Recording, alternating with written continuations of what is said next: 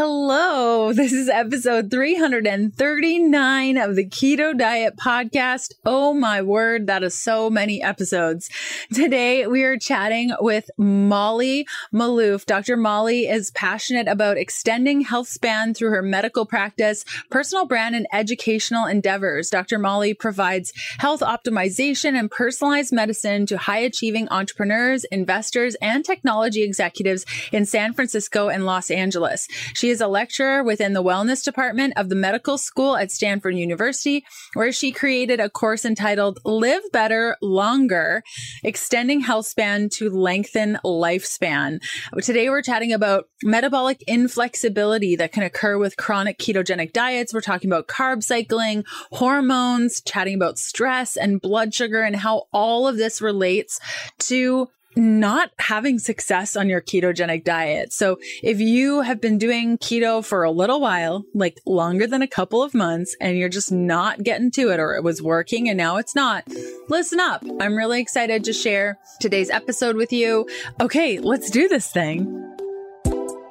Welcome to the Keto Diet Podcast, the show all about keto for women so you can burn fat, balance your hormones, and heal your body. Starting and maintaining keto can be challenging without the right support. So, just for listening to the podcast, I want to give you 20% off the keto beginning with the coupon code KETO PODCAST. That's all one word. This 30 day program gives you a clear step by step how to so you can quickly adapt to a ketogenic diet, avoid common struggles, and get the results you crave.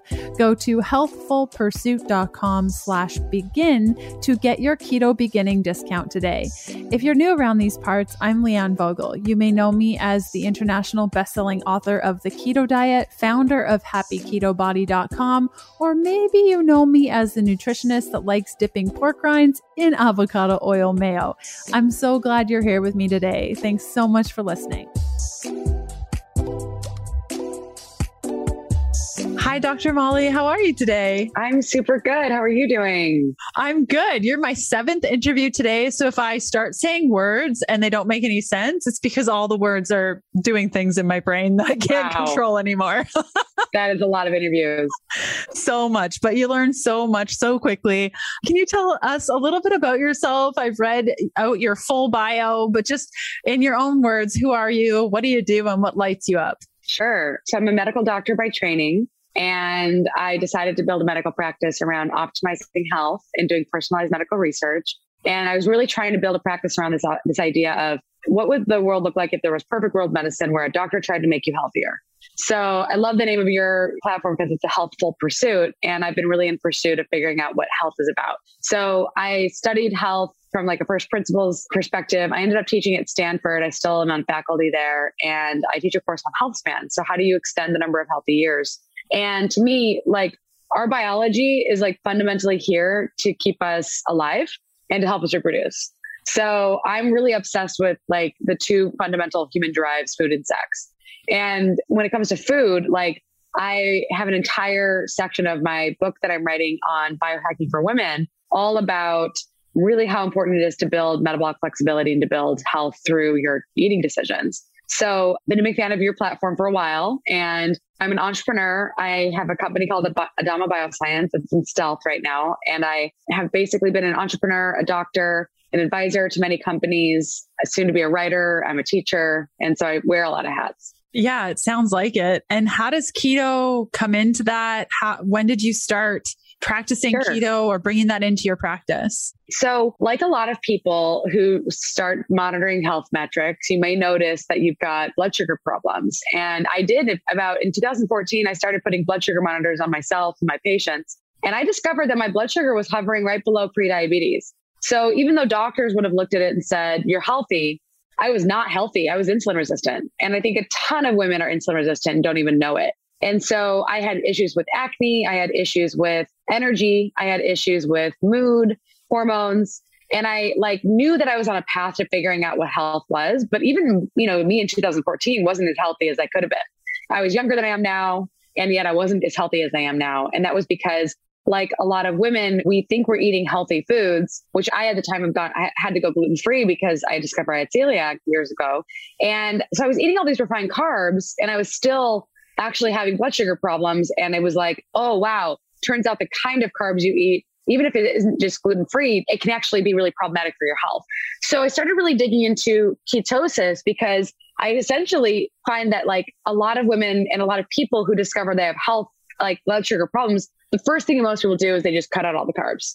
And cutting out all the carbs really does rapidly improve metabolic health because you're reducing your insulin output. But the problem that I discovered through being in keto for uh, you know extended periods of time was that you can actually develop metabolic inflexibility from being in continuous ketosis. So what happens is, and I'm kind of bringing up all the science now because I'm going to get to it at some point, but when your body is in continuous ketosis, what you do is you start down regulating the amount of insulin production you're making, which is great for anybody with insulin resistance because now you're actually reducing insulin signaling.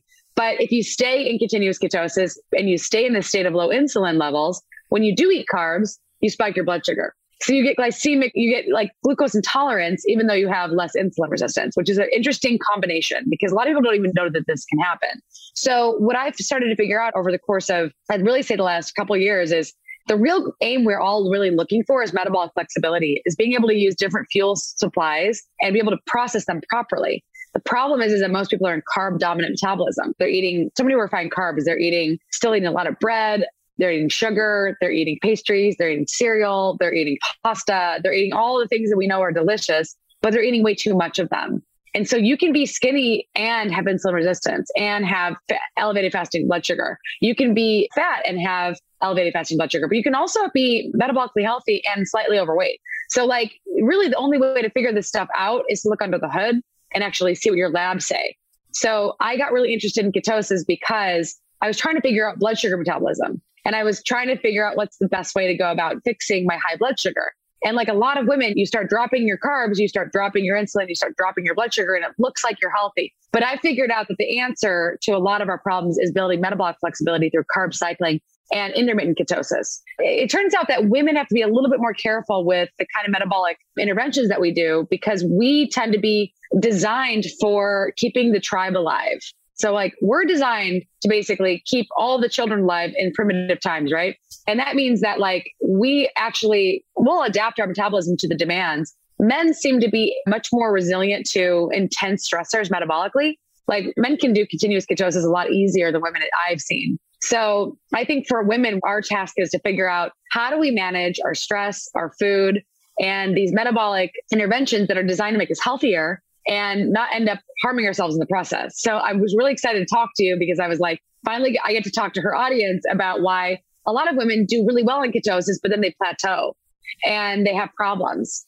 And I think the real answer is figuring out how to fit ketosis into your life, but not make it a continuous ketosis lifestyle for all cases. Women who really struggle with diabetes may really do well with continuous ketosis, but I think that at the end of the day, what we all should be looking for is, a, is finding good metabolic health and finding balance with different fuel supplies.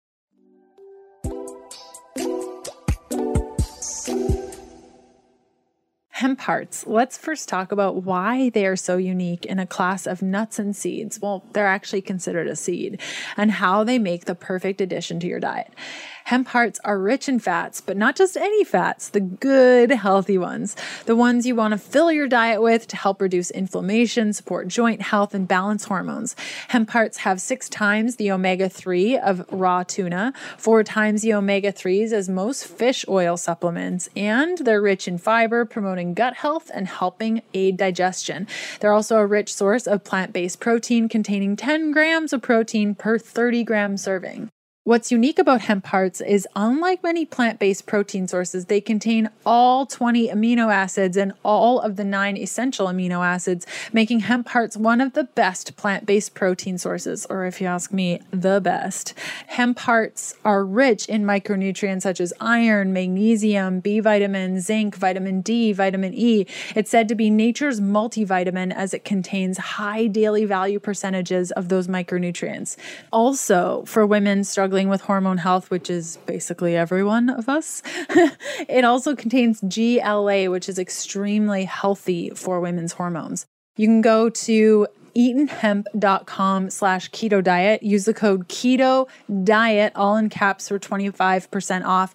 These are the best of the best hemp hearts that exist, guys, because they're backed by a 30 day money back guarantee. If you don't like it, you get your money back. And this company rocks. So if you go to eatonhemp.com slash keto diet, use the code keto diet, all in caps, for 25% off. Give them a try and let me know what you think. Again, if you don't like them, just contact them and you will get your money back. That's awesome. And there's a piece that you said in there about insulin resistance, and you started wearing, I think you were saying that you were wearing monitor. a CGM. Yeah. yeah. And you started to say, actually, this is a problem. What were you seeing? Because a lot of people sure. wait to see their doctor and they're yeah. waiting for that, the doctor to yeah. say, this is what's happening. But what were you seeing as it relates to your CGM? So it turns out that fasting blood sugar should probably be in the 80s. And mine was like 90s. Okay. And I'm talking like mid 90s. And then my postprandial blood sugar, technically they say that it should be like less than 140, but I was hitting above 140 regularly with a carb heavy meal. And really healthy postprandial blood sugar is probably less than 110. And some people even go as less than 100. So like most people are going way above that post meal. So it's like there's optimally well and then there's insulin resistant. And so I was hitting regularly like above 140 post meal and I was hitting regularly like high 90s fasting, which is like really not healthy actually. It's like totally not optimal. So now I'm like more in like upper 70s, low 80s when I'm really doing well fasting. And now when I'm really, really tracking my blood sugar, I'm doing postprandial blood sugar around like less than 110. So it took me years to get to this point, right? It took me years to figure this out. So I'm trying to save all of you out there listening a lot of time and energy trying to like figure out your metabolism because your doctors are going to say, oh, your fasting blood sugar is fine. You're not over 100. You're not pre diabetic. And yet, also, you need to look at your insulin levels. I didn't actually check my insulin levels back then, so I don't really know how high they were. But I have a client who has a fasting insulin of 11, and I aim for less than six, ideally like four, less than four.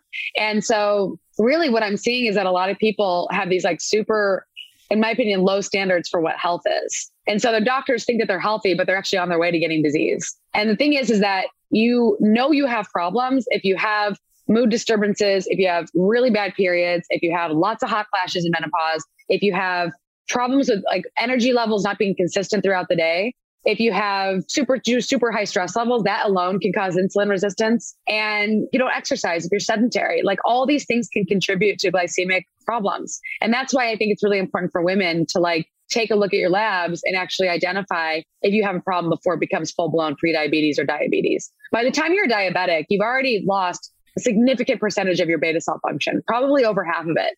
And so you're basically like losing organ function by the time you're diagnosed with a disease which means that like why would we ever wait that late when we know that we're literally damaging our organs by letting ourselves wait till a doctor diagnoses us with diabetes to do something about our lifestyles Completely. I couldn't agree with you more. It's like if we diagnose cancer at stage four, like what are we going to do with that? You and know? to your point on metabolic inflexibility with chronic keto, what are the sorts of things that women should be looking for as it relates to that metabolic inflexibility? Like what's going to be happening? How long yeah. would they be on keto? Well, what you got to do is put a blood sugar monitor on. Because if you're in continuous keto, for the most part, you're flat, right? Your blood sugar's low.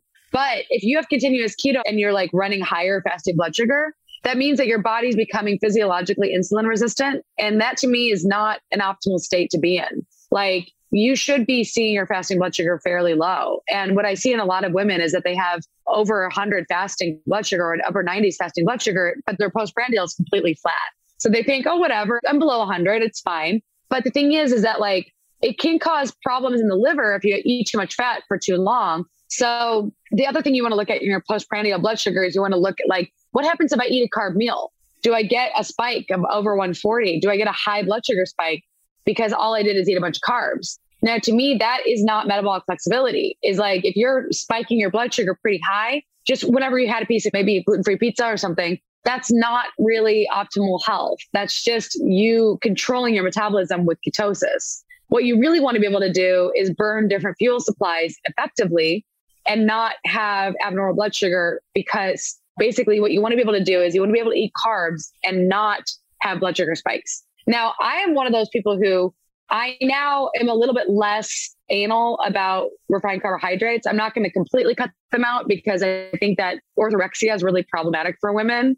And I think if you're so controlling with your diet and you never eat a carb, you actually develop an eating disorder. And so eating disorders are really problematic for women. So like if you have problems with basically being like really overly obsessed with your food, that's also not a healthy state to live in. So what I recommend women do is aim to eat mostly whole foods. Like vast majority of your food should be whole foods. Have some fun foods, occasionally some packaged processed foods, well, that are ideally from good sources. It's going to keep you sane. But the problem is that most people are eating like all packaged processed foods, right? Like 60% of a child's diet today is processed foods. So to me, it's like an occasional processed treat is a fun thing to do. But if that's most of your diet, that's not healthy. So what I'm aiming to really see in a woman's diet is whole, real foods, like eating whole foods that you can see, not a bunch of processed crap. And that's really when we get into problems is like people are just looking at the back of the package and saying, well, it fits my macros. And they're not realizing they're eating all these additives and that all of these fake sugars that are in keto foods are actually problematic for the microbiome. What you're going to end up doing is having a really unhealthy microbiome. And the only thing you can eat is keto because that's all you can digest. And the other thing that I see problematic for women that are continuously keto is not eating any vegetables because they usually have gut dysfunction and they go keto because they find that it fixes all their problems, but then they end up carnivore and then they have wiped out their microbiome. And so they don't have a healthy immune system. So when they do eat anything that is plant based, they end up having all sorts of reactions. And that's not healthy either.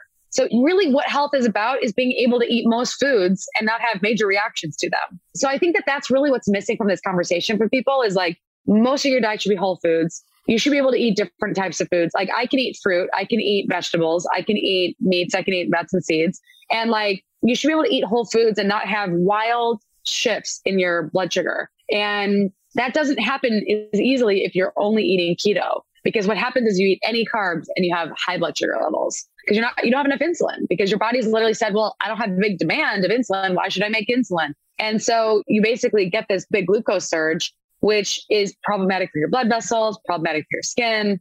And to me, the real question is, is how do we take a person from metabolic disease to metabolic health?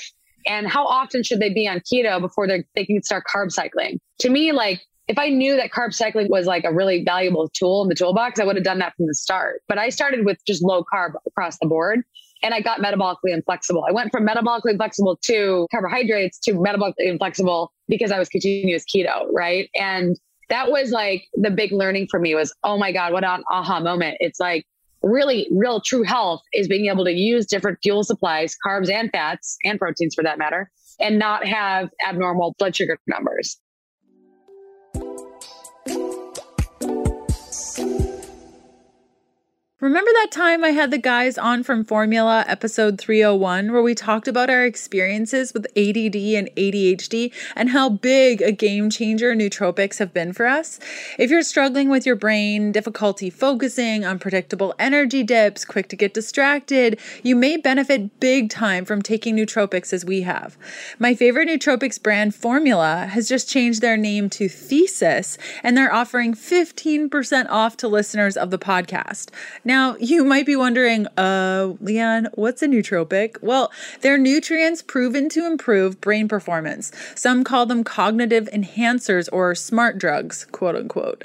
With nootropics, I've boosted my focus, energy, attention span, concentration for long periods of time, getting distracted much less frequently. I'm far more productive. I find myself procrastinating and putting things off less. I've been testing nootropics, and for the past year, I've been using Thesis exclusively. You can visit their website, takethesis.com. You'll take a short assessment, and based on their data set, you'll be recommended four nootropic variations to test in your first month. You can then schedule a time to speak with a nootropics coach from their team anytime to help you find the optimal formulations for your brain chemistry. Then they will customize your orders with the formulations that work best for your goals and your physiology. Go to takethesis.com and use the code KETO for 15% off. Again, that's takethesis.com with the code KETO. That's great. And as it relates to, I think what I'm hearing you say is clean up the eating style, making sure that it's all whole foods and you can yeah. see the food. Then are you rotating between more of a whole food based ketogenic diet and then a yeah. whole food based higher carb diet? And you're rotating yeah. on a daily basis, a weekly basis, a monthly basis. I want to sure. be really clear because some people will think she said just do it one time. so I no, just no, want to no. make sure. So typically what I'm doing is like well, because I'm I have a very erratic travel schedule right now. So there's times where like for example, I was in San Francisco Bay Area and I was like super healthy. I was eating really pretty low carb, ketogenic a few days a week, and then I would have like a higher carb day here and there, right? And that was like I mean, I was shedding pounds, super lean, looked amazing. I was exercising moderately pretty much every day. And so it was like most days we're going to be around 100 grams of carbs. And then, like, for about one week, I was going probably between 40 and 80. And then there was going to be like a few days where I would have like a higher carb day where I'd be like 120 maybe. But I'm not really going really high carb ever anymore. Like maybe once a month will I eat a really high carb day because there was high carbs available. But I'm never going to be a high carb person. I'm never going to be like a 200 grams a day carb woman. Like that's never going to be me again. But that's because I don't think that that's healthy anymore because unless you're using those carbs, like you're running four to five miles a day, you're exercising the gym two hours a day. Like if you are exercising and you are earning those carbs, that is a different story. There are women who are athletes and they absolutely need to titrate their carbohydrates to their demands. Now, on days where I was doing like five miles of hiking, yeah, of course, I'm going to eat more carbs on those days because I earned those carbs. I burned those carbs and I needed to replace those carbs. But on days, typically what I'll do is like lighter workout days where I'm not doing a ton of heavy lifting. Those are typically my keto days. And I'll do a couple days of continuous keto and I will feel amazing because typically those are like lighter workout days. I'm not doing a lot of heavy lifting and it just feels right for my body. On days where I'm doing more exercise, I'm going to up the carbohydrates because my body wants the glycogen to be restored. And so I've gotten to the point where like I can listen to my body and I can hear what it needs. And like for the last few weeks, I definitely upped my carbohydrates that in a way that like did not feel good for my body. And I can feel it. Like you put the weight back on, you start noticing your skin's changing, you start noticing you're not as bright. And like to me, like I was in the Midwest, right? I was with some family. There was a lot more things available that I don't typically eat. I don't really eat chips. I don't really eat sweets. And I was on vacation with my family. So I indulged a little bit. And I still exercised all those days, but you're going to have different times where you're going to be completely on point and you're going to have different times where you're going to be like, okay, I'm on family time with my family and it's going to be a little bit more off schedule. But the key is you always want to get back on the saddle and get back into a rhythm of healthy eating. So like even when I was on vacation with my family, I didn't really have more than like a couple really indulgent days. Most of those days were like pretty darn healthy. So I think you got to find a rhythm with your exercise schedule. It's essentially like what are your demands in your life and what's your stress levels? Like I find that when I'm in continuous keto, I have to have pretty easy stress. When I'm really high stress, my body craves more carbs and I eat more carbs. So what I found is that like I think it's the hardest thing in the world to develop an intuitive eating sense, but I finally think I have it. And it's like, I look at my body, I look at my menstrual cycle, and I kind of like listen to it. Like when you're around your menstrual cycle, right? You're just going to be hungrier during the second half of your cycle, right? Like you're going to eat more calories. Your body has higher stress. You crave more foods, right? So you're just going to be like, oh yeah, I'm in my luteal phase. I'm a little bit moodier. I'm going to eat a little more chocolate. I'm going to like, you know, maybe eat a few things that like aren't optimal for me, but I'm, this is the time my cycle where I'm going to be hungrier. But the thing is, is that you got to understand is that during the luteal and menstrual phase of your cycle, you're also going to be a little bit less insulin sensitive.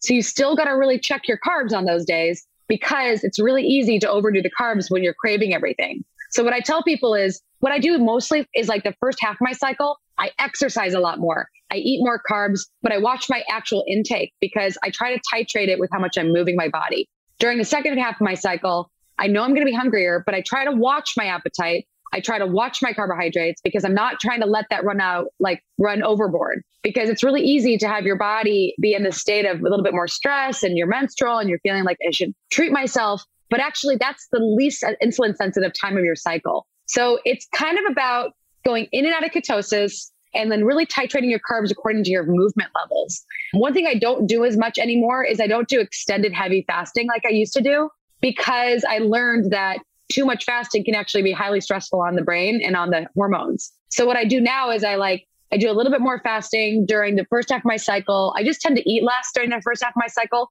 but I always eat a little something before I exercise, specifically if I'm exercising in the morning. Like I try to make sure that like maybe 150 calories in the morning, just because women do better when they bring their blood sugar up before they move their bodies. And that's because we tend to have more of a cortisol response with exercise. So I've given you a lot of different tips. There's no perfect way to eat. Okay. So what you really got to learn is what is my cycle telling me I need?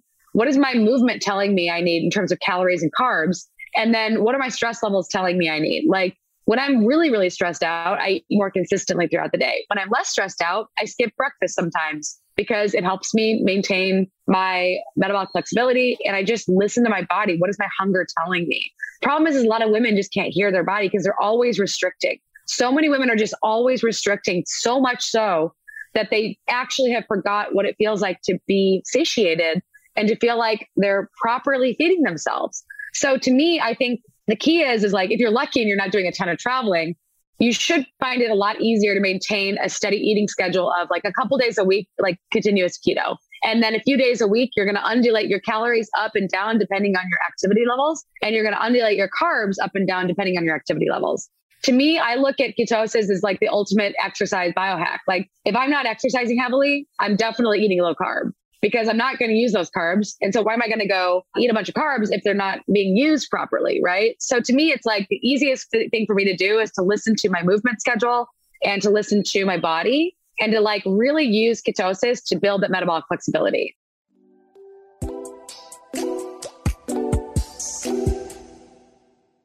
I really hope you're enjoying today's episode. I'd love to see where you're listening from. You can snap a pic and tag me at Leanne Vogel or leave a review for the show on your favorite podcast player. It helps me out tremendously. Okay, back to the good stuff. That's wonderful, Dr. Molly. Where can people find more from you and connect with you? Your website, your Twitter, Instagram. I'll include all these links, but what are your sure. highlights? So definitely go to at drmolly.co, at D-R-M-O-L-L-Y.co. That's the best place to find me. You can also find me on Twitter at Molly Maloof, MD. That's another good place to find me. And I'm writing a book called The Spark Factor. It's with Harper Wave that should be released in 2023. So there'll be a lot of information on metabolic flexibility there. And yeah, I mean, I definitely have some videos and podcasts all over the interweb. So you can just search for me on Apple Podcasts. You should be able to find a bunch of stuff. That's great. And for those watching the YouTube video, you'll find all those links down below. And if you're listening to the podcast, you can find them in the show notes. And if you don't know where any of those things are, you can go to keto diet ketodietpodcast.com, look for episode 339, and I'll include all of Dr. Molly's links and ways to communicate with her and connect with her. Thank you so much for coming on the show today. Yeah, thank you so much. I want to add a one pro tip for anyone out there who's trying to learn carb yes. cycling. There's a company called The Faster Way to Fat Loss by Amanda Tress. And she is actually the one who really taught me all about basically carb cycling in a way that's more sustainable. So what she's recommending in her program is typically like two days of keto a week or low carb a week, and then a higher carb day, and then intermixed with lower carb days and higher macro days, intermixed with lower macro days. So that means like some days you're going to have higher calories, some days lower calories, some days higher carbs, some days lower carbs, and some days keto. And that's really what carb cycling and macro cycling is all about. It's about giving your metabolism the ability to not adapt into one specific state, but to give it challenges so that it keeps it guessing. That's wonderful. I will include a link to that in the show notes also. Thank you. Thank you. I hope you really enjoyed our episode today with Dr. Molly. You can find her on Twitter at Molly Maloof, MD, Instagram at drmolly.co, and her website is mollymaloofmd.com. And she also has drmolly.co. I will include all these links in the show notes. If you don't know where those are, that's totally fine. Just click around until you find them or go to ketodietpodcast.com and look up the show notes for episode 339. Everything is on that page for you.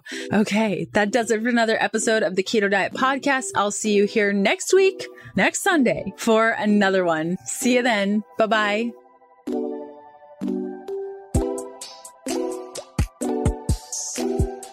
Thanks for listening to the Keto Diet Podcast. Join us again in a couple of days to discover more Keto for Women secrets for your fat fueled life.